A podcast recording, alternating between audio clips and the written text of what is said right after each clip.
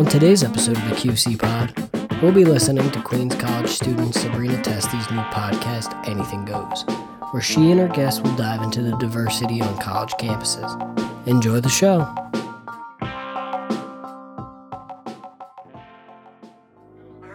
Hi, listeners. This is Sabrina Testi, and you're listening to Anything Goes.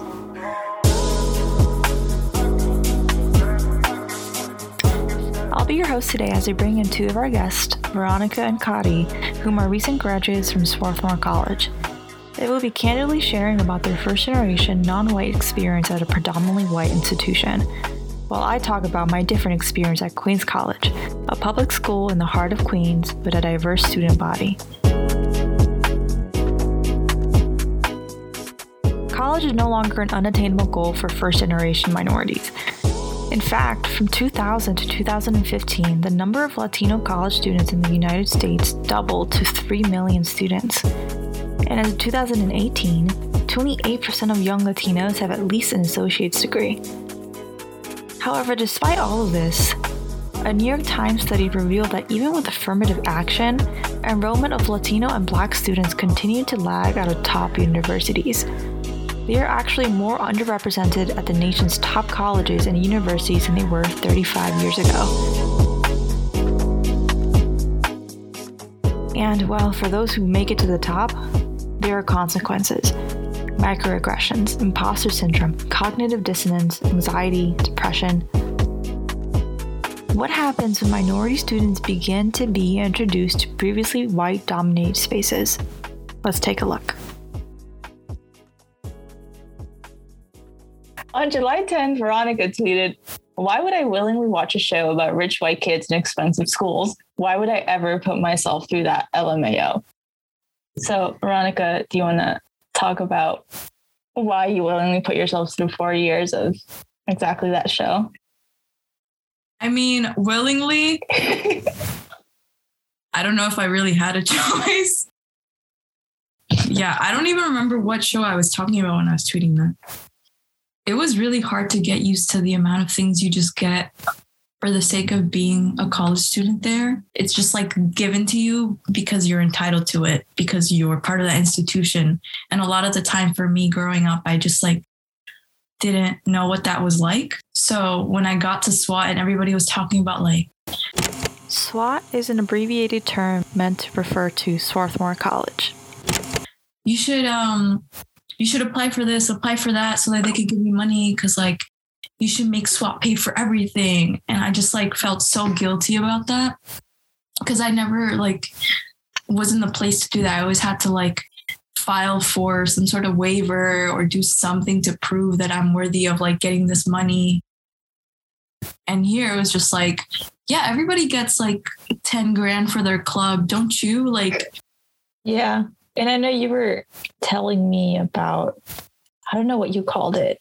You're like something about uh, how in white spaces, there are certain kinds of people that try to cater to people of color to make them seem like, oh, I'm the, the better side of the white people. Um, was there a lot of that at SWAT? Yeah, I told you about this before, but like the weird code switching that like white people do, like when they talk to. Code switching involves adjusting one's style of speech, appearance, behavior, and expression in ways that will optimize the comfort of others in exchange for fair treatment, quality service, and employment opportunities. This method has often been used by black people to navigate predominantly white spaces. Um, I don't know, like a black person, because I went to um SCF, which is like the the Christian club at the school. And I remember there was one time when this guy from like the Midwest, um, he's like super white and has this certain like accent and speaks a certain way. Some like person of color came into the room and he started speaking like in AAVE. AAVE stands for African American Vernacular English, or formerly known in academic circles as Ebonics. It's basically the vocabulary that is used within black culture that other people try to imitate. and he started saying like swag. Oh, yo, are you kidding me? Yo, like that's crazy. I'm like, why are you talking to them like they don't understand you when you're talking like you normally talk? It was just like obvious that they wanted them to seem like I'm, I'm trying to help you understand me. So like there's a lot of elitism that happens at PWIs and like all these institutions. And there's also a lot of guilt because of that. Like everyone is aware of their like privilege when they're at these institutions. And then when they're also like white and wealthy, and then they also have the privilege of Swarthmore on top of that, there's like extra guilt. And then to kind of get rid of that guilt and to like reject being a part of the elite thing that they do is go like furthest from being elite, which is being black, I guess. So like they're like, I reject all of this elitism and like they wear all the tattered clothes and like they talk in AAVE, which is like non-standard and moving away from all of that, like richness and whiteness. But then like you look at that and you realize what that means that like being black and like speaking this way is never going to be elitism. Like I've been through like eight years of like elite institutions at this point and I'm like never going to be elite no matter what I do, just because of like who I am, what I look like. And just thinking about the fact that like you can't ever reach that, but then they get to pretend that they are like not that. But then in any moment they can switch back and be white. And I mean, mm-hmm. at every moment they are white because they look white. It's something that I've been like thinking about a lot when it comes to that experience. And in terms of like your, obviously, this was the culture that you guys were around all the time. And a lot of that comes with like having imposter syndrome or feeling like you don't really are not entitled to anything that you're receiving or feeling like you constantly have to work twice as hard even though you already have the things that you want to have. How did that even impact what you guys chose to pursue as a major? Because i know for me i'm surrounded by a lot of i mean queens college is a very diverse school. And so i never felt when I was sitting in class, I never felt like I couldn't say what I wanted to say, you know. But I know Vero has told me before that there would be times where she would be sitting in class and hearing other people talk in this kind of weird lingo, speak. Of they they think they know what they're talking about, even though they don't. So, how did that impact your learning experience at SWAT? I was an education major, but I was also pre med for a really long time. And I felt like education was a much more like it was a much different environment than a lot of what else was going on at SWAT. But there was like a lot of that of like very like convoluted talking just to like get a simple point out. And it was like unnecessary. But what I saw in like the pre-med community and like the STEM areas of SWAT was so drastic in that where like I felt like I couldn't fully participate just because of access you couldn't do the bare minimum of anything. So you had to choose your major in that way. I always knew like I wanted to do something in sociology. It was a little bit more accessible, but the thing I found really annoying was that there's like a whole body of work for stuff that you already know. So like so many um, scholars, especially like white privileged, very privileged scholars would like go into these communities and research about their lives and about their culture and then come up with like this whole like body of work that would just summarize what I've already known about my own community. So it's like they're teaching us something new, but it's actually something that we've always known. Um, except now it's much more legitimized because they did it and they had the funds to do it and they had like surveys and interviews. Um, so that kind of made me feel iffy about what it means to be an intellectual and a scholar and to be able to access all this information. Like it just like revealed the ugly truth about like scholarship and what's it called? Higher education, academia. Yeah.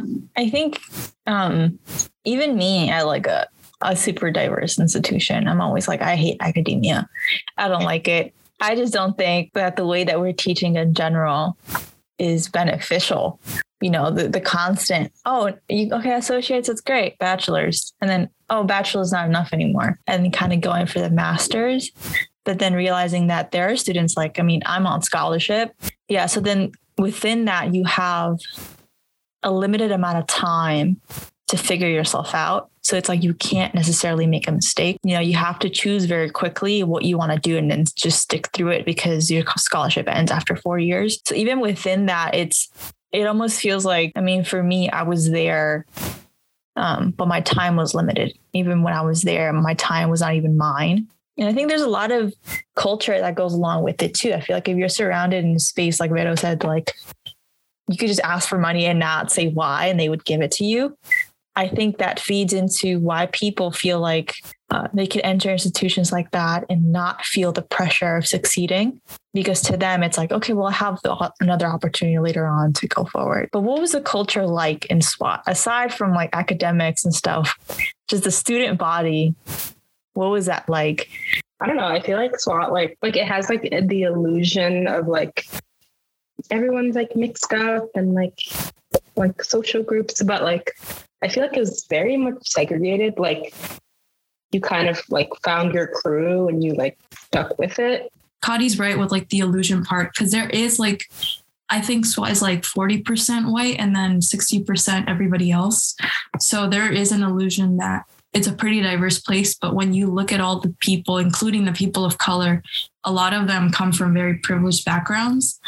And I talked to Sabrina about this, but there is that like desire to want to be white, like the proximity to whiteness, like there are so many people that just want to fit in, um, that will do anything to just like be part of the white people, I guess. Yeah. Um, so that's what I noticed, I think, like culture wise.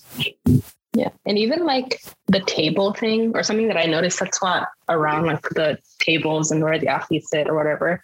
I feel like a lot of it is like like it's deeply ingrained. Like it's not like self-imposed. Like I feel like those tables were formed more by like other people than like the athletes. And then I was talking to this one guy and I was like, so why do you like specifically sit there? And he was like, well, like it's always empty and like we usually sit there and like I'm just sitting with my friends. This whole idea of like self-imposed, like people doing it or people creating these like groups, I guess. I don't know. Like there's an idea of at SWAT of like finding your group and then staying with it. That's kind of like creating all of this like separation.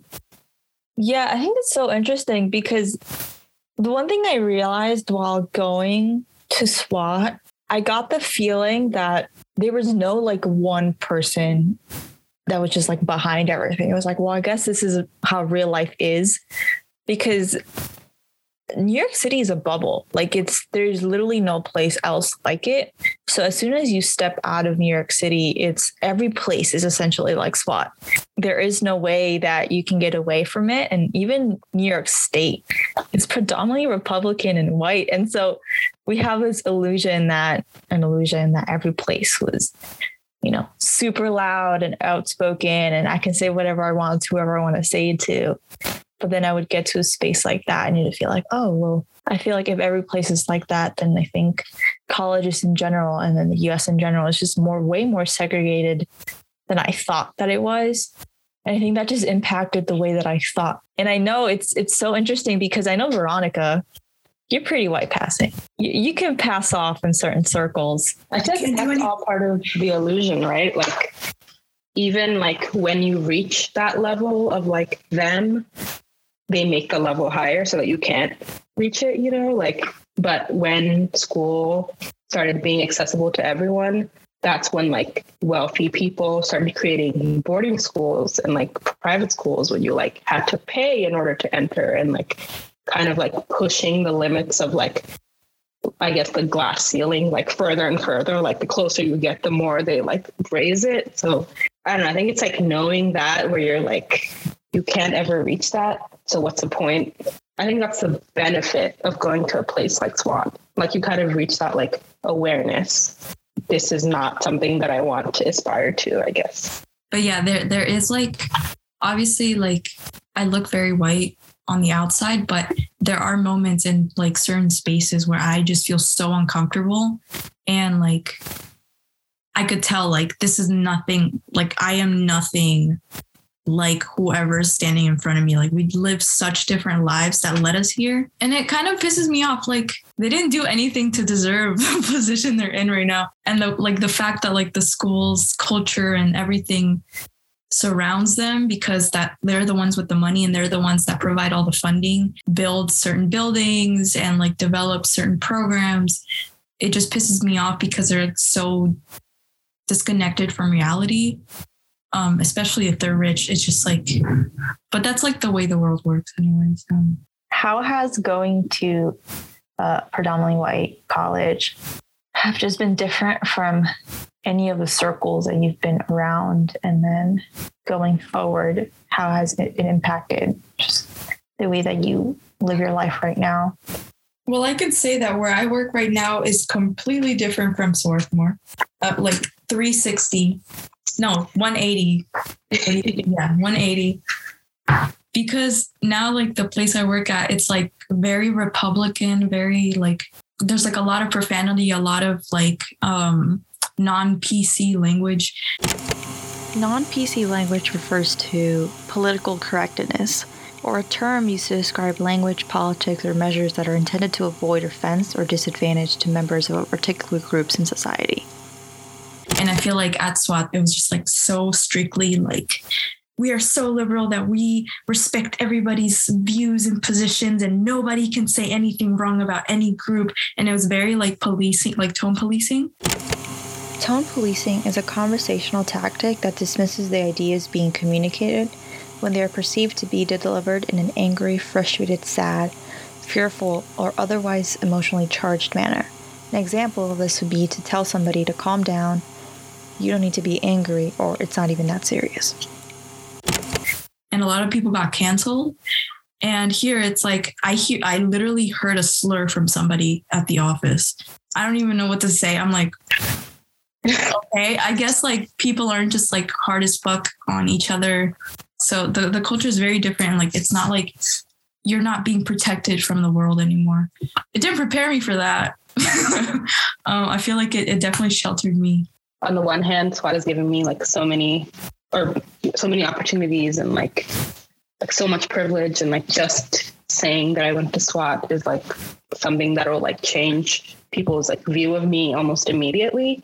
I don't know. I think it's an experience that you can't go through without like leaving a part of yourself behind. Like it feels like you're living like a double life almost from being at home and then being at SWAT. Like are this person here and then you're this person over there. And it's just like, how do you like look at those two parts of yourself and like put them together as like this is me and it is like something that's very jarring to have to do that and i feel like that's another privilege that like wealthy white people have is that like they don't have to do that and it makes it easier being a swat because of like not having to do that and i just think that like having to have done that like for me like for the past like eight or more years of my life like has taken a toll on like i guess my mental health but I guess it's like that. And then like the feeling of like needing to feel like grateful for the experience. And like, it's like I do, but also like the idea that I have to is also something else that like added on to those things that makes it like a very like heavy burden to carry, I guess. You kind of get that experience that like a lot of like immigrants get of like being half here and half there and then not fitting in either places. Like you come back to new york and like oh like you sound too white. Like are you even a new yorker? Like having that like to battle with that and then going to swat and then feeling imposter syndrome and like are you ever really like like who are you if not like in the middle of all these things and like how do you reconcile that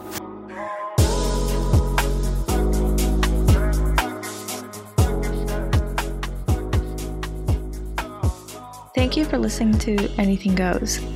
If you would like to learn more about the people on this podcast, you can follow Veronica and Kadi on Instagram. The music used for this podcast was from Makai off of Free Music Archive.